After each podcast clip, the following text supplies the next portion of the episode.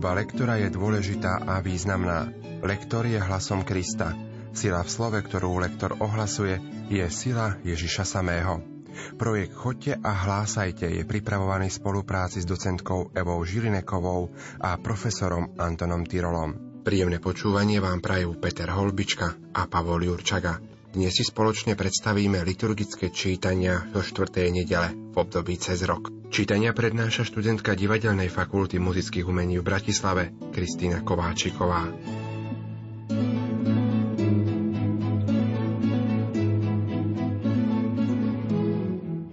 Prorok Sofoniáš žil a účinkoval v 7. storočí pred Kristom za vlády bezbožných kráľov Manasesa a Amona.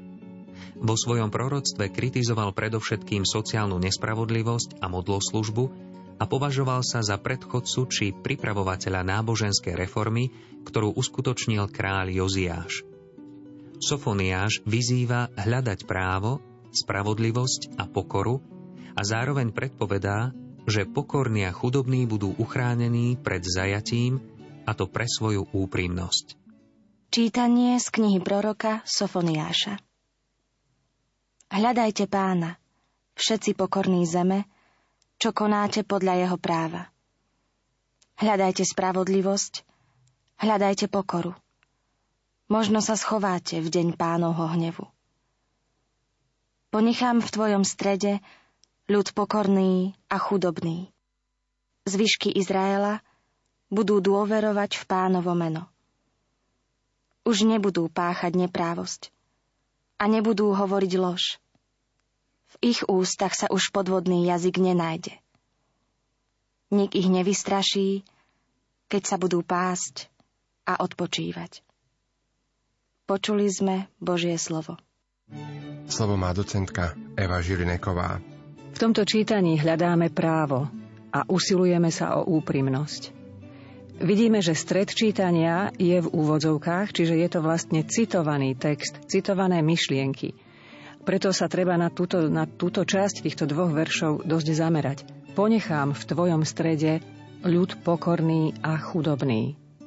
V písme máme napísané chudobný a biedný. Dá sa samozrejme vyjadriť táto myšlienka aj týmito dvoma slovami. Veľmi dôležité je rešpektovať všetky koncové ť v slovesách, v neurčitkoch, pretože ak ich nepovieme, slová budú mať iný význam. Pozor na posledné dvojveršie, nik ich nevystraší, keď sa budú pásť a odpočívať. Snažme sa v tých posledných dvoch veršoch dať najavo, že čítanie sa pomaly končí, aby človek, ktorý nás počúva, mal možnosť to všetko, čo doteraz dostal, v sebe zhodnotiť. Žalm 146 je oslavou Boha, ktorý sa ujíma človeka v núdzi. Starozákonný Boží ľud nemal nejaký zoznam abstraktných práv o Bohu, ale svoju vieru vyjadroval na spôsob opisu Božích vstupov do dejín, pričom ich menil na dejiny spásy. Podobne aj my môžeme prežívať veľmi osobne vzťah s Bohom na základe toho, čo pre nás Boh urobil. Blahoslavení chudobní v duchu, lebo ich je nebeské kráľovstvo. Pán zachováva vernosť na veky. Hladujúcim dáva chlieb. Pán vyslobodzuje väzňov. Pán otvára oči slepým. Pán dvíha skľúčených. Pán miluje spravodlivých.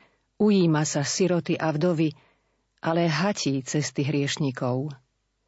Pán bude kráľovať na veky, tvoj Boh, Sion, z pokolenia na pokolenie. Úrivok z Pavlovho listu Korintianom opäť oslavuje Boha, ktorý sa ujíma pokorných. Text zapadá do veľkej témy, ktorá má názov Múdrosť kríža. Boh si vo svete vyberá pokorných a neurodzených a slabých, aby ukázal všetkým mocným a pyšným, čo je dôležité, aby tak mohli všetci pokorní a slabí velebiť Boha, ktorý sa v Ježišovi Kristovi stal pokorným a slabým. Čítanie z prvého listu svätého Apoštola Pavla Korinčanom. Len sa pozrite na svoje povolanie, bratia. Že tu nie je veľa múdrych podľa tela, ani veľa mocných, ani veľa urodzených. Ale čo je svetu bláznivé, to si vyvolil Boh, aby zahambil múdrych. A čo je svetu slabé, Vyvolil si Boh, aby zahambil silných. Čo je svetu neurodzené a čím pohrda, to si vyvolil Boh. Ba aj to, čo ho niet, aby zmaril to, čo je, aby sa pred Bohom nik nevystatoval. Vy ste z Neho v Kristovi Ježišovi, ktorý sa pre nás stal múdrosťou od Boha i spravodlivosťou, posvetením a vykúpením, aby, ako je napísané, kto sa chváli, nech sa chváli v pánovi.